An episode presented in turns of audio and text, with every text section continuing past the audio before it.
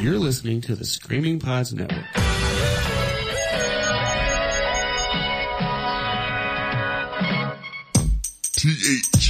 Wait, hold on. See, I'm not as good as Mike Delaney is. No fancy lyrics for you here today. We need to jump right into the show. We are THESOVPOD. The THE stands for the podcast you're listening to is sponsored solely by Arby's and presented by Moon Pie. Now, look, I don't know how it's produced solely by Arby's and presented by Moon Pie, but hey, we're over it. Because we get paid literally hundreds of dollars to do this show. And we are Mike Delaney talking to you right now, telling you about the sponsors, fine sandwiches, and cookies that you can get all over this great goddamn nation. And joining me now, forever and always, is Brad, Florida Film Festival Henderson. How the fuck are you, man? Yo, Mike, why ain't we get no funky lyrics? Yo Mike, funk, yo Mike, why ain't we get no funky lyrics? Yo Mike, why ain't we get no funky lyrics? Funk. I got some funky lyrics. Yo Humpty, you really funny looking. That's alright, cause I get things cooking. You stared, you glared, you constantly trying to compare me, but you can't get near me. Alright, there we go, Brad. Is that funky enough for you, my baby? Kick it with those funky lyrics, Mike. I'm ready to record this show. Brad, Florida Film Festival Henderson, and I are recording live, man, in my hood, in my hometown-ish area. We are in the beautiful city, man, of San Francisco, California. I'm going back to Cali. Strictly for the weather, women, and the weed. Sticky green. We are in San Francisco, California. Of course, if you are a fan of one of the films that we are profiling today, Dream Stalker, 1991, you know that Dr. Frisk has an office in San Francisco. So we thought, hey, why wouldn't we record live from there today? Now, before we jump into our double feature, which is, of course, Dream Stalker and Death by Love, 1990, and it is presented on a double feature from Intervision, an imprint by Severin. So please, you could get both these great movies we're talking about today for the MSRP of $14.99. Intervision. Before we jump into the show, Bradley, we have a few things we want to discuss with our loving listeners, man. We recently started a Patreon, Brad. Can you... Now, look, I'm kind of from the past. I'm like the SOV movies we watch. I'm from the late 80s. Well, actually, I'm from the early 80s. But I definitely thrive around the late 80s, early 90s, and I don't know what the fuck a Patreon is. Can you tell us what we're doing on Patreon? Become a patron on a Patreon. Yeah, we are have a live Patreon where basically that will give you access to exclusives for our show and drawings, contests, prizes, basically, to sum it up. Unlike most Patreons, which I'm happy and proud of, is we don't have a bunch of tiers for different prizes. We just have one tier, and it's $1. $1 gets you entered into multiple drawings through the month and giveaways and all that jazz. So, and plus all another thing that Mike and I are doing that we haven't discussed at all on the show, and we'll kind of segue a little bit into that right now. We have a lot of requests of films that people are like, hey, when are you going to cover this? And it's not a pretentious thing at all. We just sometimes films are mentioned that were actually shot on film rather than shot on video. So we're going to have shows where we cover films that are shot on film, kind of share that shot on video aesthetic. Examples like Science Crazed, Things, Beyond the Seventh Door, titles like that, that were actually shot on film, which they believe, a lot of people believe they were shot on video, but they're not. But we're going to cover shows like that. We're also going to have exclusive interviews with writers and directors of certain films that we have covered, and just a whole lot more. So you'll be able to enjoy that for a measly $1 a month. What a fucking deal. I would buy that for $1.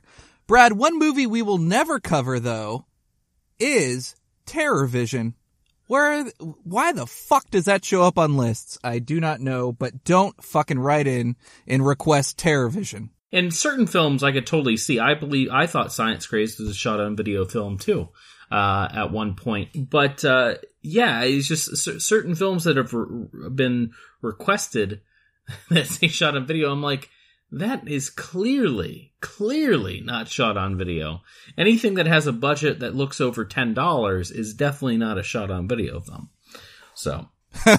And look, before we jump into our double feature today, up front, we do want to let you know what the movies are next week. So while you're listening to the podcast today, you can figure out where to buy them. We will tell you where to buy them. You will get them from Grindhouse Video or from Amazon.com or any other number of retailers. But next week, man, you need to have watched or plan to watch Burglar from Hell, which I do know is available from Grindhouse Video. They only have a few limited copies left, so please hurry up, snag it from Grindhouse Video.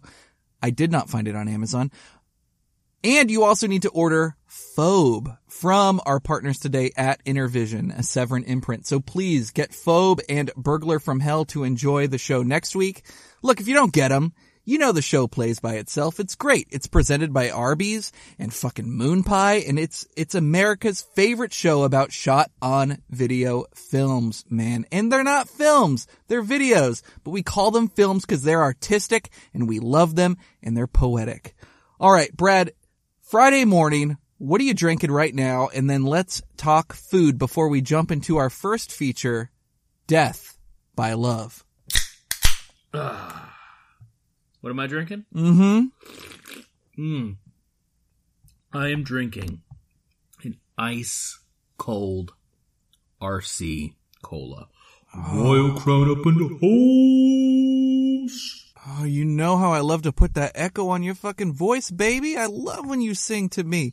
I thought you were going to do the Dream Stalker song totally at the top of this episode, man. Maybe we'll save it for later. It might come like, Dream Stalker!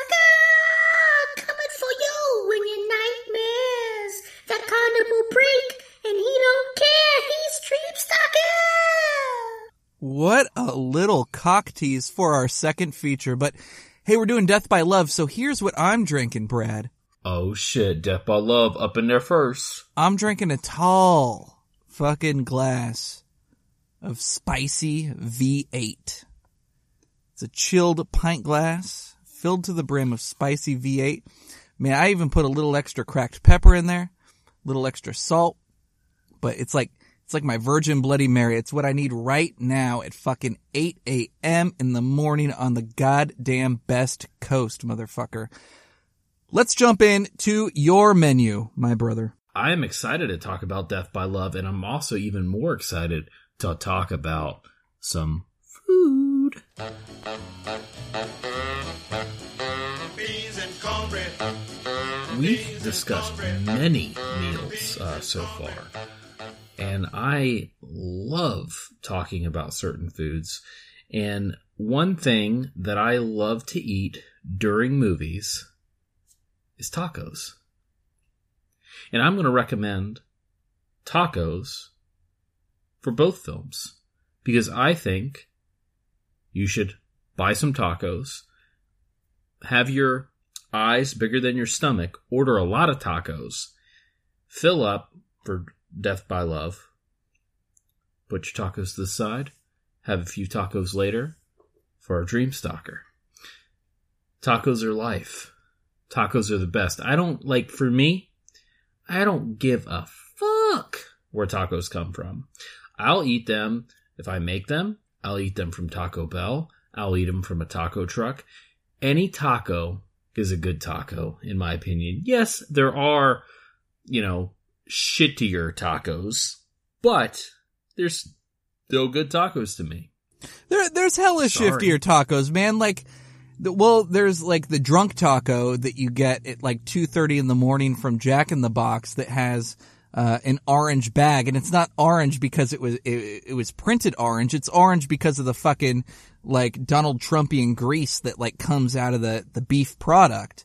And then there's like the great Mexican street taco, man. You know, the double corn tortilla with the diced onions, the cilantro, the salsa, the verde, maybe like some the steak. Oh, like look, I'm with you. Let's keep it positive. Let's not talk shit on the shit. Let's talk shit about the good shit. And you know what I'm saying, man, because I could say the word shit in any number of inflections, and you know when I mean it positive, which I do right now, or when I mean it negative, which I do not. So what's your favorite taco, Brad? Connotation. Tell me your motherfucking favorite taco, you piece of shit.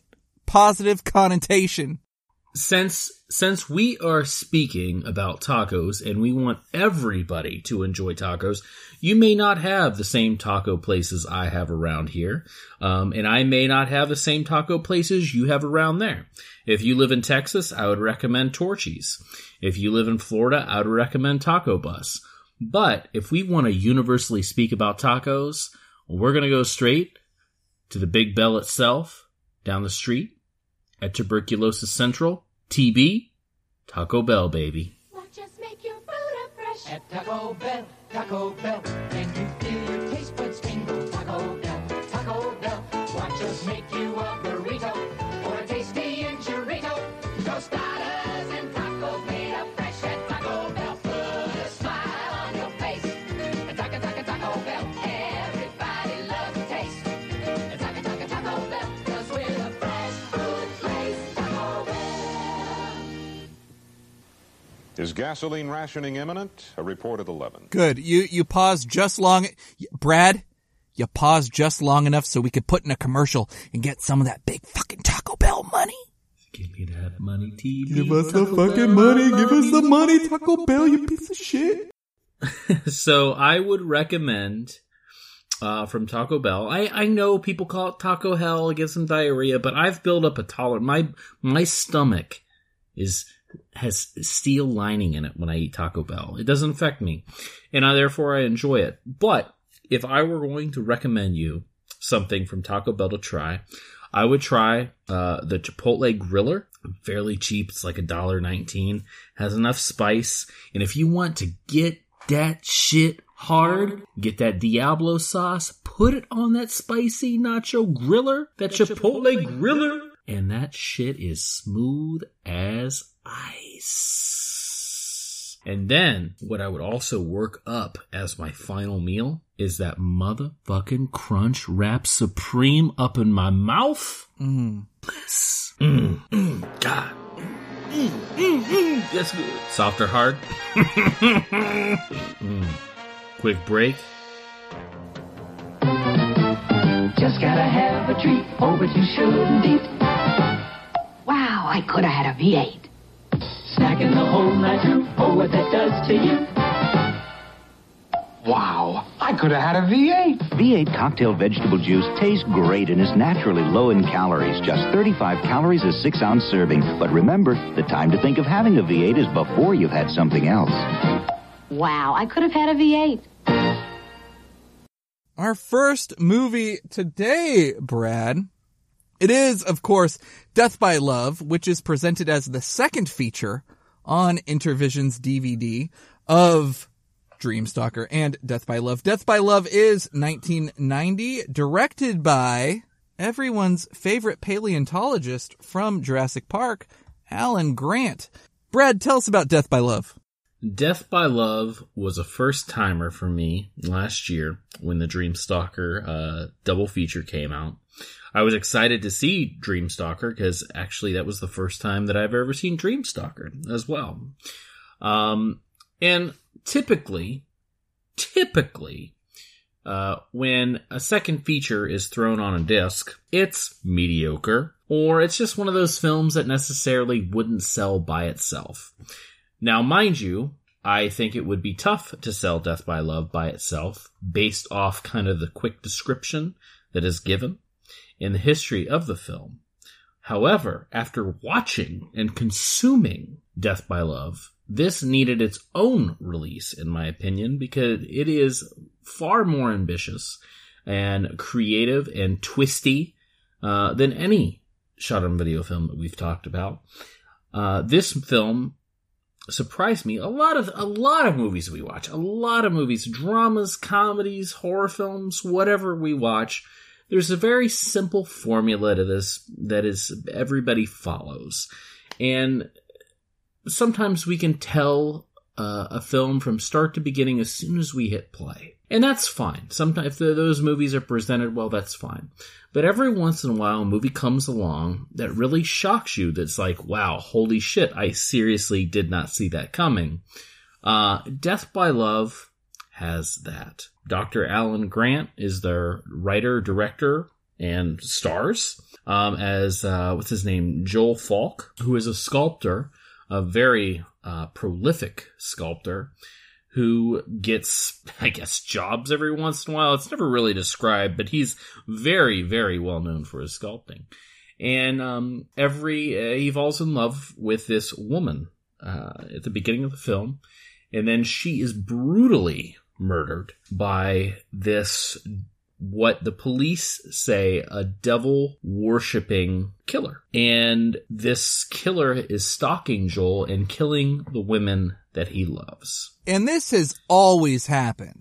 This proposed killer is as enamored with Joel as he is with the women that he murdered. Yeah. In this film, mind you, we'll jump back into this, but both of these movies, it was kind of hard to decipher why they were put on the same disc, and I found the connection is the graphic sex scenes that happen in both films. Because they both have gratuitous sex scenes. Death by Love has like two and a half, and Dream Stalker has one, but it's very, very, very well done. It feels like it goes on for 10 minutes. It's not that long, but man, it is a really, for even just a horror film in general, I believe that sex scene is a little bit, it's not like graphic, like penetration or anything like that. We could only hope. It's like an aerial camera of just up above and thrusting galore. But both of these films are connected through sex. Death by Love has a little bit more of it. It also has what normally you would not see is an older woman getting her freak on a couple times. So anyways, Joe is a sculptor. He is brought in for questioning with his kind of business partner, Eleanor, who's this older lady. Yeah, so Joel Falk is being questioned, but the police say, okay, obviously we don't believe that you're the killer. We'll let you go, and he can go about his business as far as like sculpting and whatnot. And he meets another girl during one of his getaways. He quickly forgets Lisa or whatever her name is. Joel is a player. He is, every woman wants Joel, and every man wants to be Joel. With that, our story develops into the cops questioning Joel and trying to figure out more about why this killer is after Joel and his women that he falls in love with. Brad, you, of course, are a prolific film writer yourself. You have the website Screamcast.com. You've reviewed countless movies over the years. Brad, have you ever forgotten a subject that you've written about? No, not that I believe. Great, no. But we're expected to believe that happens very early on in Death by Love, when just after the main opening credit sequence, a beautiful woman runs into Joel in the park, who's also exercising his gams, his wonderfully sculpted studly legs, and she's like, I've seen you somewhere. I know who you are. Do I know you? Are you someone that I know? I don't know you. And he's like, oh, my name's, not Alan Grant. My name's Joel, and, I sound like Norm MacDonald. And then she's like, oh, Joel. She knows this person. She goes, yeah. Oh, I did a fucking story on you. because I write for a goddamn newspaper and I covered your bullshit that you always, I'm such a big fan. And I'm like, wait a minute, hold on a second. Stop right there. You know, it was little, like, silly things like that that happened throughout the first third of the film, because it plays at the beginning like a police procedural, right? Yeah, yeah. But it's not. There's like there's a goofy hookup. There's a lot of fucking sex that's reminiscent of like a Tommy Wiseau, you know, thrusting butt shots in like The Room and shit. Like a lot of dude ass. Like if you're into Alan Grant's ass, you should see Death by Love this fucking second, because you see that man's motherfucking crack all up in this bitch. But there's a lot of goofy stuff, you know, that happens in the first, I'd say third, up until, and Brad's teased it, this big reveal, you know, as far as the mystery goes. And I was quick, I gotta tell you, man, I was quick to write off Death by Love. The title itself kind of reminds me of a mid-80s Kevin Kline movie, you know? The premise isn't like super great on paper. Like when you read the back of the Intervision DVD, it doesn't super sell it, except for the fact that, hey, Brad, did you know that Alan Grant himself in real life was an architect sculptor? Yeah, that man. Plays a little bit better than the movie. Right? He's like fucking playing himself. Like it's like the fully realized Alan Grant is Joel. This is some astrologer shit going on right here. But there's just a lot of goofy procedural tropes. But then there is a twist in the movie, and I gotta tell you, as the host of THESOVPOD, the THE stands for the sponsors of this show are Arby's and Moon Pie, so buy their delicious sandwiches and cookies. But I gotta tell you, as the host of this show, I don't know if I want to totally give away the twist, because I think people are gonna buy this for Dream Stalker, and I don't want to totally give away, like what you said, this maligned second feature, because it's so fucking good. Yeah, this is something that is definitely has to be underseen. Like I've heard about Dream Stalker prior. Right. To all of this. And I know a lot of people talked about it, but I've never heard of the film Death by Love. So when I got the DVD, you know, I was like, oh, you know, I really want a Dream Stalker. And I was like, holy shit, the second movie, what is this? And I read it and I saw Death by Love. And it was one of those things where I put it in the same day I got it. And I watched Dream Stalker, and I was sitting there thinking, do I want to watch this? It's shot on video. It sounds like some kind of weird drama. And I put it in, and I was a little bored at first until kind of, the police procedural part comes in with the detectives and they're questioning him, and Eleanor's lines that she delivers are just kind of awkward. And I just kind of getting a little amused by all of that. And then it wasn't until they go to the apartment or the hotel that our killer is staying at, and they find the pictures and the calendar. I was like, okay, this is a little bit more intriguing and compelling. And I was able to focus a little bit more. And then kind of the sex stuff started happening, and I really thought that was funny. Like the sex scene with the first girl he meets goes on for at least, I would say, a safe like 3 minutes. It's a long 3 minutes. It's at least as long as the food fight in Sledgehammer. Yeah, so it grabbed me a little bit there, because I was like, this is a little out of place. All right, I'm digging its goofiness, but it really got me with the twist, and I think it's because I wasn't. I think even if you were invested into the film 100%, it's still going to shock you, and it's still creative. Like I said, it's not too many films that I've seen in this time in this world that have had as a fun twist as Death by Love, or something that's completely like out of left field that you did not expect. So yeah, I dug it quite a bit. You don't expect it from this particular production, right? You know, yeah, it's cheap like that because it feels super standard. Yeah, it's a very standard like slasher, you know, revenge movie or something like that. But even with the twist that we're talking about, there's also other shit that happens in the film as far as like relationships with the characters. It was like, holy shit, like this is kind of cool too. And you'll know what I'm talking about when if you watch it, the time comes.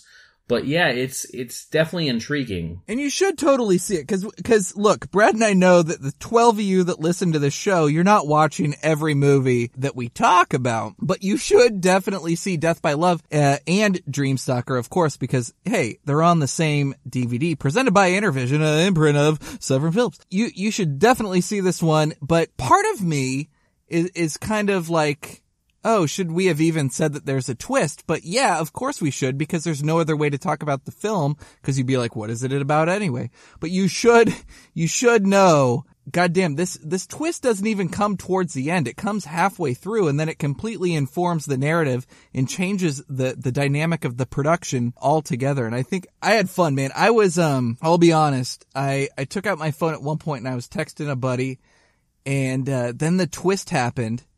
And they didn't even know I was watching a movie, and they don't even know I fucking do this show, because this buddy is a work friend. So then I was like, oh, this movie had a crazy twist. And I kind of just, you know, I was just putting my thoughts out there onto the text, and they're like, what the fuck are you talking about, Mr. Delaney? Cause I'm a teacher. And then I was like, oh, nothing. I just got so excited about what was unfolding that I was like, I have to share it with the person that's like right in front of me right now.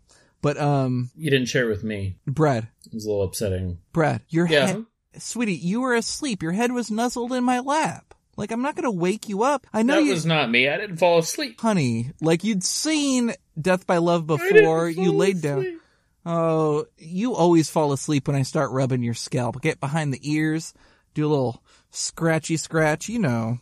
But look, hey, listen, like a dog, Mike. Brad is 100% correct that it's not just, you know, this cryptic twist that we're teasing. There's a lot of other interesting things in Death by Love. I love the two police characters that are after the killer. Want a buddy cop movie with those two guys. Oh, I love their relationship is so fucking funny, and I love the scene where they're doing the stakeout and they talk about the Twinkies that are in the back. The Egg McMuffin. And they want to go to Mickey D's for like 10 minutes and get an Egg McMuffin. And he's like, I guess we ain't going to McDonald's.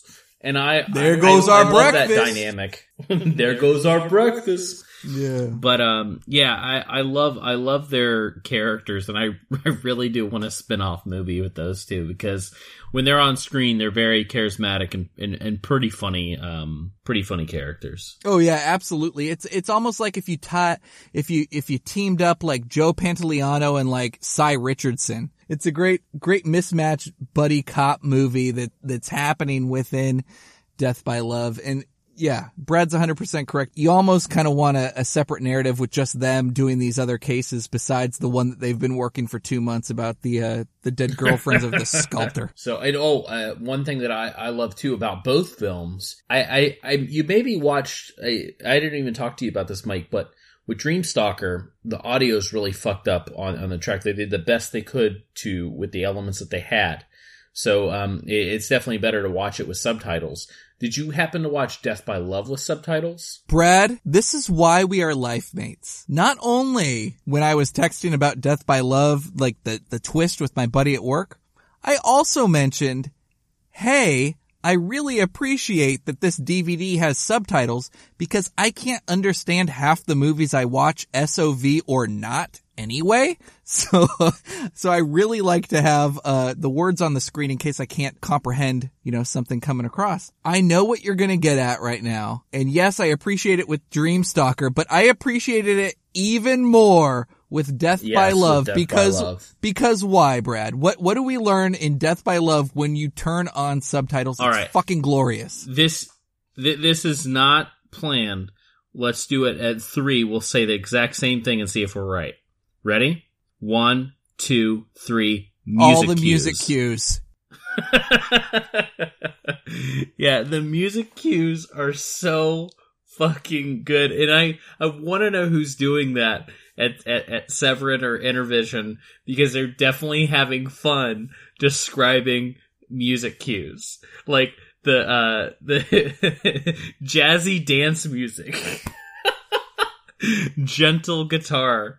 But yeah, I love it so much. Between the both of us, just take screenshots of like the names of these cues so we can use them, you know, maybe as like Patreon levels or something. I don't know. They're having fun with it. The same thing with Dream Stalker. They do the music cues the same way. But yeah, whoever's doing that, it's a little like Easter egg for people because the descriptions are just so good. My favorite was Gently Dark Music. Yeah, Gently Dark Music. I was like, hey, that's a good description. It's just not music. It's gently dark. But, yeah, thank you, Intervision and Severin, whoever's doing the subtitles. You're doing a very, very good job. But it also kind of makes you want to dig into, like, Severin's other releases, maybe even something that's SOV, like, tangential, like Birdemic, because I know they put out Birdemic. Kind of makes me want to just throw on Birdemic for, like, the 9th time and put on subtitles and just see if, like, this has been happening for a while. Or maybe their Santa Song Blu-ray from Jodorowsky. Maybe they did some work there with the subtitles that I don't know about. But goddamn, it is fucking on fire with this goddamn double feature. Those subtitles are hilarious, informative, and spot on. Like, if you told me that there wasn't a single joke with the way they were describing music, I would believe you, because the way they describe music is spot on. 100%. Agreed. Wrapping up Death by Love, Brad and I, of course, agree that the best special feature that you will get from the disc is turning on the subtitles to decipher every single beautiful bit of dialogue that characters have in this film. But even more than that, reading the music that you're listening to, man, because talking about music is like dancing about architecture, and Alan Grant himself in the film is an architect. But beyond that, man, we also have Alan Grant on the DVD talking about Death by Love via video Skype. So they have a cool video special feature on here. And then they also have Yvonne Eric and Brad Bishop. That's right. There is a Brad in Death by Love. Not our Brad. You gotta know that shit good. You gotta know that shit good now. Look, whenever I see the name motherfucking Brad on a screen, I stop reading. I assume it's the love of my life.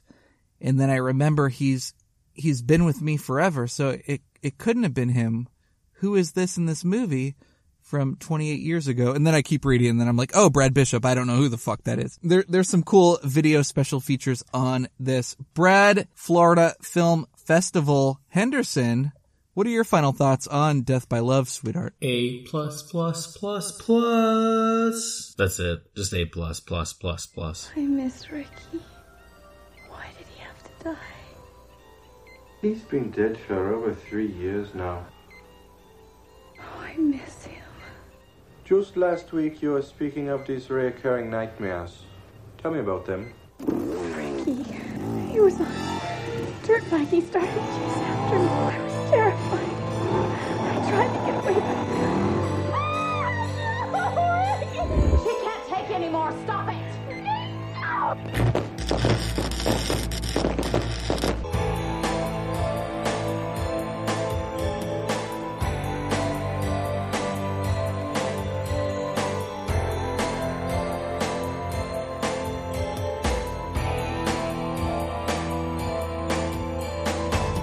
Whenever I dream about someone, they die.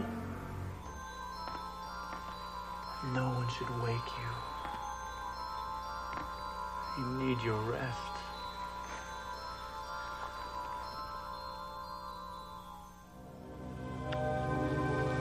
You know what I want to do? What? I want to go for a walk in the woods.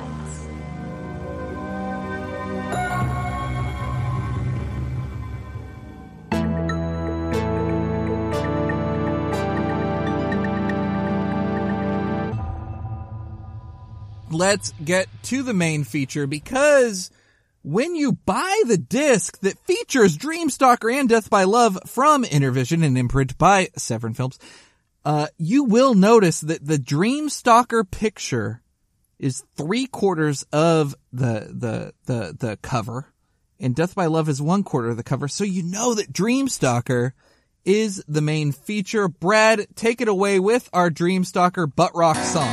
Dream Stalker! Dream Stalker!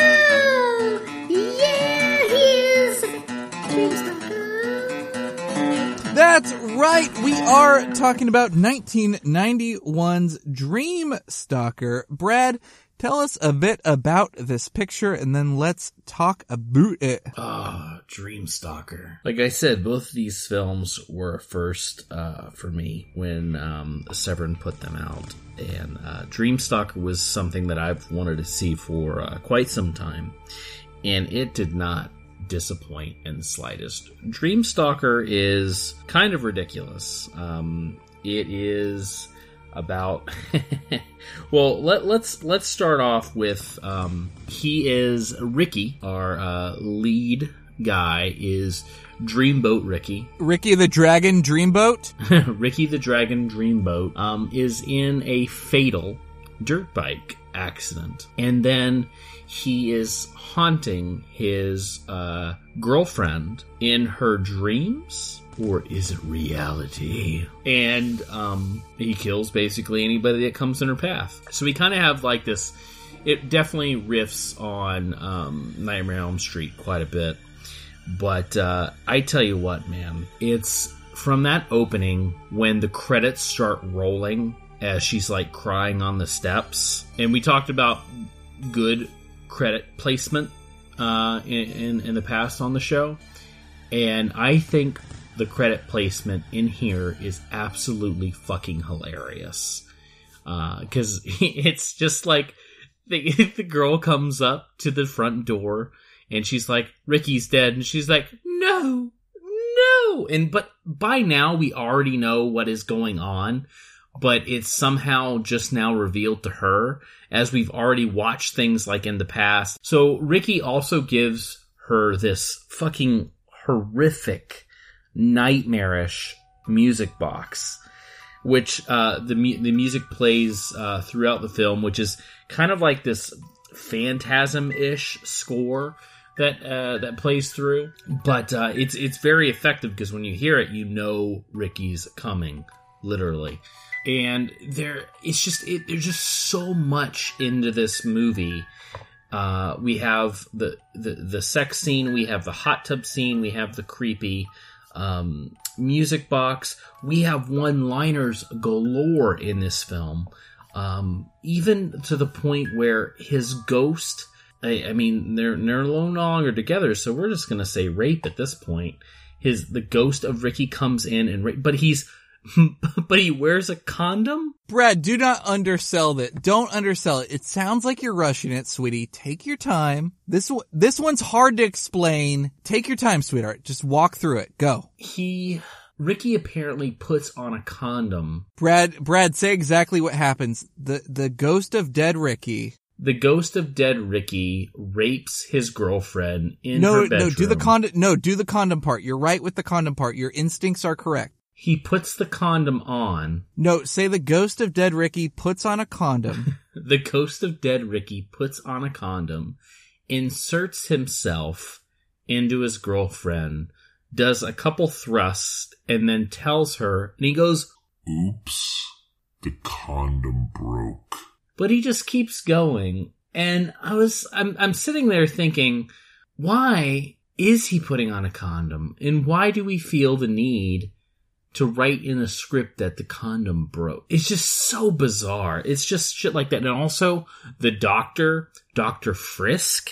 And it's like, everything about this film, with her friends, with Ricky, with the one-liners. Brad, show some goddamn respect to the Dr. Frisk. We are in his office recording this live today in San Francisco. And then one of my all-time favorite movie moments is in this movie. Fast forward to all that, where she goes into isolation in her cabin out in the woods to collect herself. She's taking a bath. She's nude. She gets a towel and starts drying herself off. Meanwhile, a point of view camera comes into play, and we think it's Ricky, but it turns out to be this neighbor character who then enters her bathroom, and she is caught off guard by his presence. They have a quick exchange, and she's like, "Oh, I'll make us lunch. Go sit in the kitchen." After he has entered her house without her permission, and even entered the bathroom, sees her naked. Mind you, there is kind of this past kind of, I guess, relationship between them. Well, he also has a good reason to not recognize her, because he's like, I didn't recognize you. And she's like, that's because you've never seen me like this before. But it's just like, and then immediately following, we are hands-on, we are about to do it. Within like 5 minutes of meeting this guy again, or whatever the relationship is. And it's just, it's like, oh my God. Like everything about this movie moves so quickly. And, it's fucking great. And then the stunts too. The stunts are a lot of fun. Ricky's half burnt face with his eyeball hanging out, coming back in his dirt bike outfit, terrorizing people with his dirt bike. The graveyard sequence is great. Just like, it's, you could talk about this movie forever, about this scene, because everything about it just pops up and stands out. Like it's a really fucking fun movie. And this is like this is the definition of what I love about shot on video films is everything that Dream Stalker has, because it's just all over the place. It's fucking crazy. It has so many little jokes. The pacing is just so weird, and it's kind of jarring, but it also works because it keeps you on your toes. So yeah, Dream Stalker is definitely up there with at least top 10 shot on video films, and I've seen it a few times since then. I just still can't get enough of it. I've seen it 3 times since it's been released, and I love it more and more each time I watch it. Did you notice in the end credits, Ricky is credited as Dead Ricky? Motherfucking Dead Ricky, because that been dead. He's Dead Ricky. He's always been Dead Ricky. Dead Ricky lives with you. Wait, is that true? Did I miss something? Has he always been Dead Ricky? No, it's just...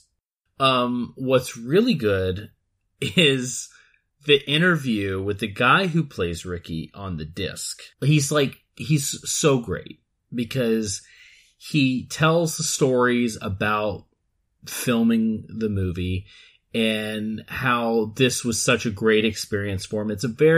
He's so charismatic, and he's very joyful that the film was out and kind of the small little following it has, and how it kind of prepared him for life, I guess you could say. But he has really kind words to say, and kind of also awkward moments on the set. For example, kind of like the sex scene, stuff like that, talking about kind of like how that worked, how that played out. Because Ricky's not part of the sex scene. He just talks about kind of, being on set and hearing about it and things like that. But anyways, it's a really well done interview. It's not too often you get like a one-on-one interview where the camera's just on the actor and it's that compelling. But yeah, it's a really, really well conducted interview, and he's a really fun person, you can tell. Kind of gives even more, the movie a little bit more charm as well, because it's like it is like weird and semi-violent, but there's something about the film where it's completely charming and harmless. When we talked about the rape scene earlier, it's not graphic by any means.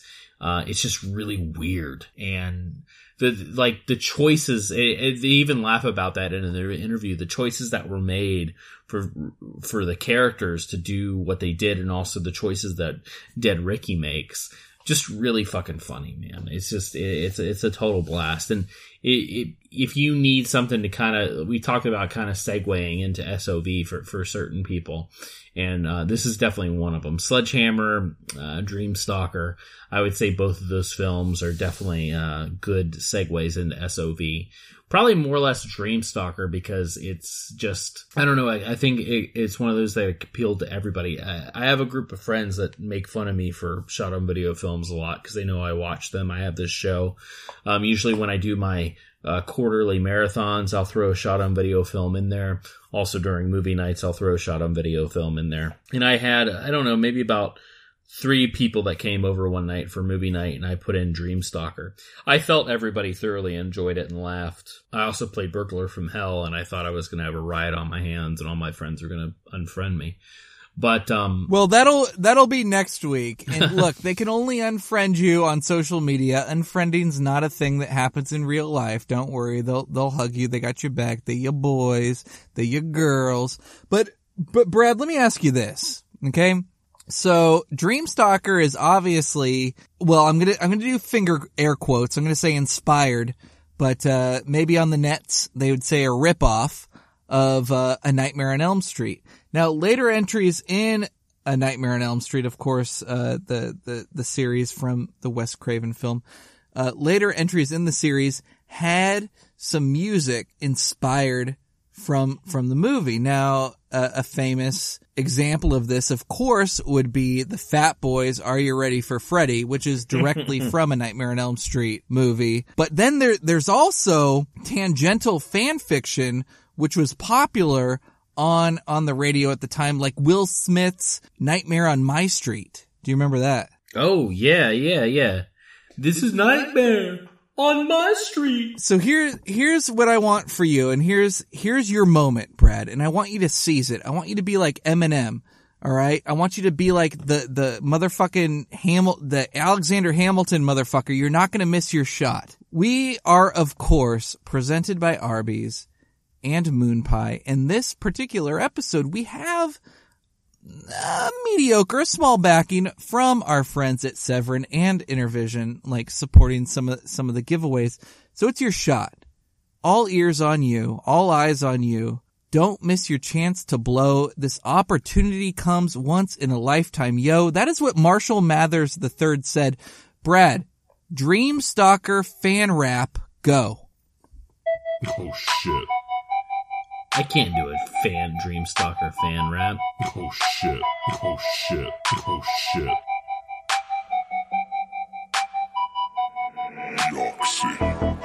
The condom broke. Yeah. Freddy's a joke. Yeah. Why don't you take my... Oh shit. Wait, am I supposed to follow that? Yeah. I don't know if I can do this. Why don't you take my... Oh shit. What about cock and choke? Yeah. What about cock and choke? Sure.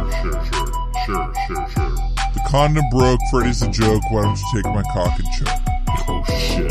Yeah. BMX.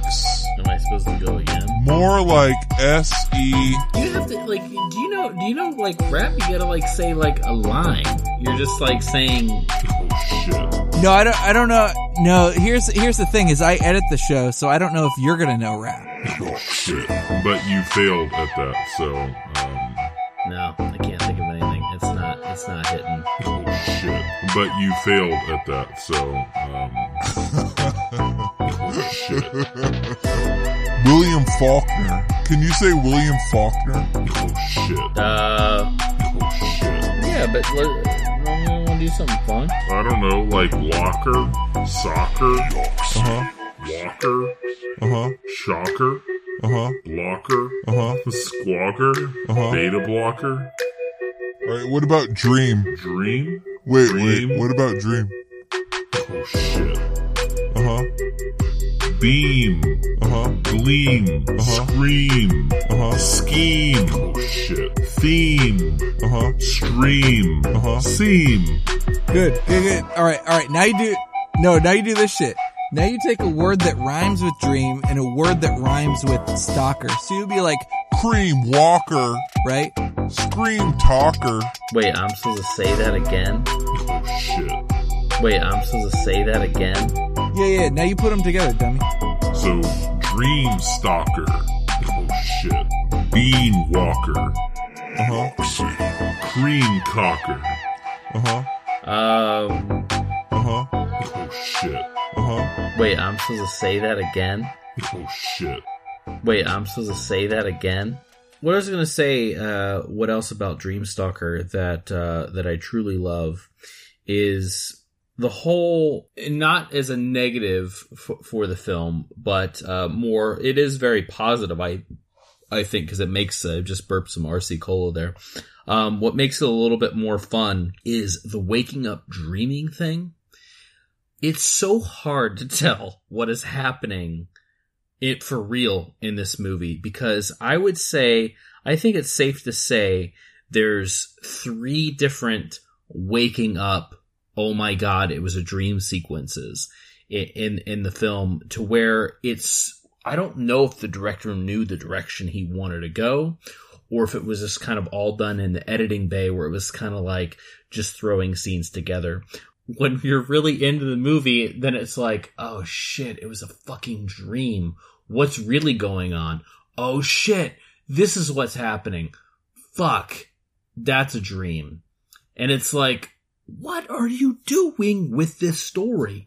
Finally, I would say in the last 30 minutes, it's pretty easy to know what's going on. But the continuity or the lack of continuity in the film and the failure to communicate with the audience of what is actually happening is unprecedented as far as films goes. Because I would say there's at least 45 minutes of the setups for this story, and then it just all happens like, hey, then that's not true either. That's just a dream. Because she does have these flashback sequences, because she does this kind of like Nancy going into this like doctor sleep type of thing, and Dr. Frisk talking to her and trying to connect with Ricky and what's going on. So yeah, very Nightmare on Elm Street-ish in that sequence, but just the movie itself it's not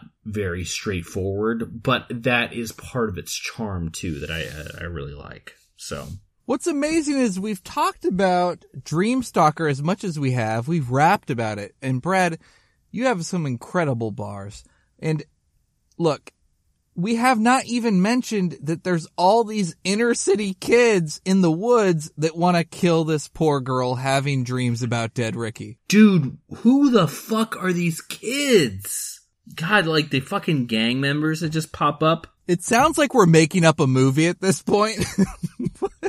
But we are 100% not. And look, here at THESOVPOD, the THE stands for the show presented to you today from Arby's and goddamn Moon Pie, the best goddamn cookie in the cookie aisle. Look, we want to have some mysteries left for you to be solved, and to know that we've said as much as we have about Dream Stalker, BMX bikes, fake Freddy Kruegers, butt rock, girls in dreams, doctors named Frisk, San Francisco, like to know that there's also a whole B, C, D subplot about inner city kids that want to knife a goddamn bitch for no reason. You should be so lucky. Buy the goddamn Intervision DVD and watch this shit. So goddamn good. Agreed.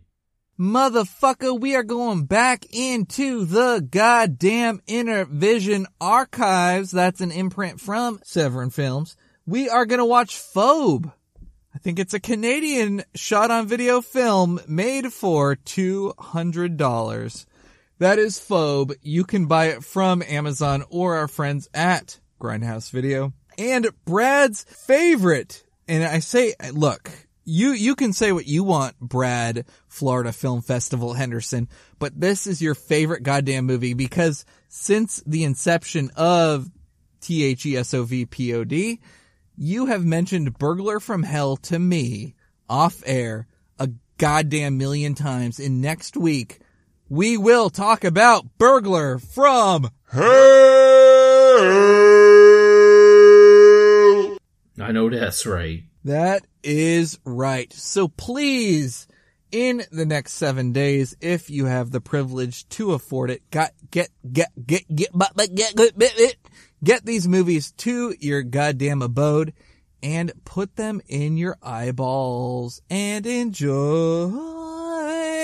Anything else, Brad? Watch SOV movies, please. Also, hey, we're going to take the next couple minutes and we're going to talk about something. Brad, me and you. All right. Okay. So Grandpappy, our executive producer, that's Sean DeRigger over at Screaming Pods and the Screamcast. Brad, can he spell? No. Okay, so look, he has a tough time. All right, because literally, There's 9 letters in her name, THESOVPOD. He gets tripped up, man, like by the 3rd letter. And I'm thinking like, well, the joke for THESOVPOD is the only one that really doesn't stand for anything is THE. And like, of course, I'm like, THE stands for the. And I think it's funny. It's kind of like dad joke funny. THE stands for the. But like Sean, yeah. Like he's really like struggling to get through it. Like it's an actual acronym that means something and he can't remember what it means. He's like, yeah. Look, man, here's what I need you to do. You talk to him next week on the show? Yeah, I think we're recording on Wednesday. Tell him we just call this shit the THESOVPOD. Because I think he thinks that's like some good shit. THESOVPOD. So tell him we call it the THESOVPOD. Okay? Tell him THESOVPOD? Look, that's what he called it on Screamcast. Tell him we call it that now. Tell him like, say, hey, Daddy DeReger. We adopted it, man. It's the THESOVPOD, buddy. Like we did it. I think what's better is calling him Daddy DeReger.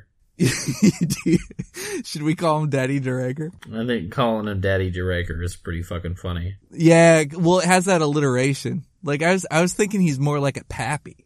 Like a pappy's like the granddaddy, you know, like the executive producer. I think executive producer is more like a granddaddy. No, but I'd prefer the alliteration. Yeah, Daddy DeRega. Hey, Daddy DeRega. We call it the THESOVPOD now.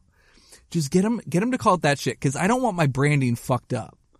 You know, we've got 12 people that listen to us at THESOVPOD, and I don't want the fucking 6 that listen to Screamcast to think that like we don't have our shit together. You know, so tell them it's fucking THESOVPOD. And we'll keep it clean, okay? Will do.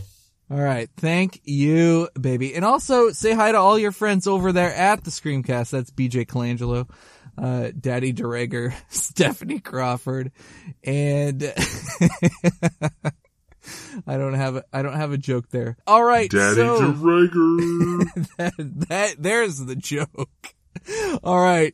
So for Brad, Florida Film Festival Henderson, this is Mike D saying Brad decided he wanted to cheat on us with some stupid SOV podcast or something. Tell us a little bit about THESOVPOD. See, I'm not as good as Mike Delaney is.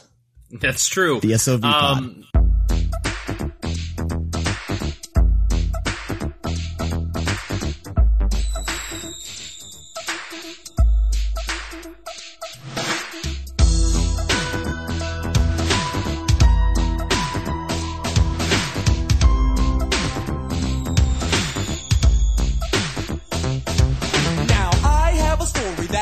To tell about this guy you all know me and he's scared as hell. He comes to me at night after I call him to bed. He's burnt up like a weenie and his name is Brad. He wears the same hat and sweater every single day, and even if it's hot outside, he wears it anyway. He's gone when I'm awake, but he shows up when I'm asleep. I can't believe that there's a nightmare on my street.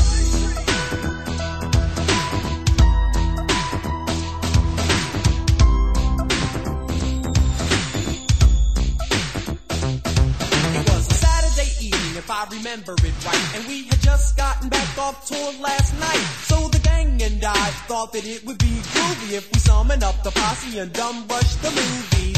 I got Angie, Jeff got Tina, Reddy Rock got some girl I've never seen in my life. That was alright though, cause the lady was chill. Then we dipped to the theater, set to film.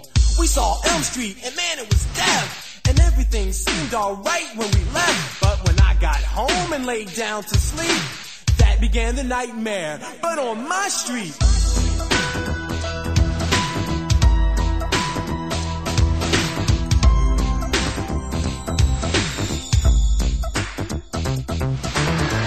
It was burning in my room like an oven. My bed soaked with sweat, and man, I was bugging. I checked the clock, and it stopped at 12:30. It had melted, it was so darn hot, and I was thirsty. I went downstairs to grab some juice or a coke, flipped the TV off, and then I almost choked when I heard this awful voice coming from behind. It said, "You are no living metal, and now you must die." Man, I ain't even wait to see who it was. was. Broke outside in my drawers and screamed so long, cuz. Got halfway up the block, I calmed down and stopped screaming. Then thought, oh, I get it, I must be dreaming. I strolled back home with a grin on my grill. I figured since this is a dream, I might as well get ill. I walked in the house, the big bad Fresh Prince. But Freddy killed all that noise real quick. He grabbed me by my neck and said, here's what we'll do. We got a lot of work here, me and you. The souls of your friends you and I will claim. You got the body and I got the brain. I said, yo, Fred, I think you got me all wrong. I ain't partners with nobody with nails that long.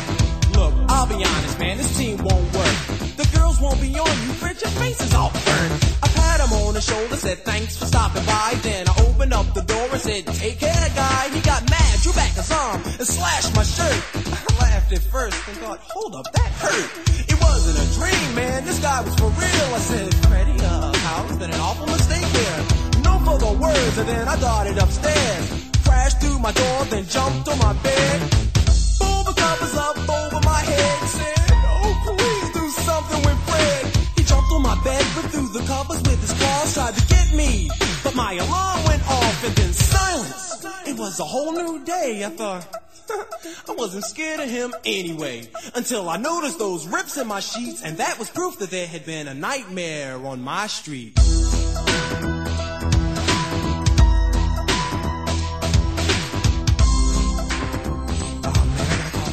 gotta call Jeff.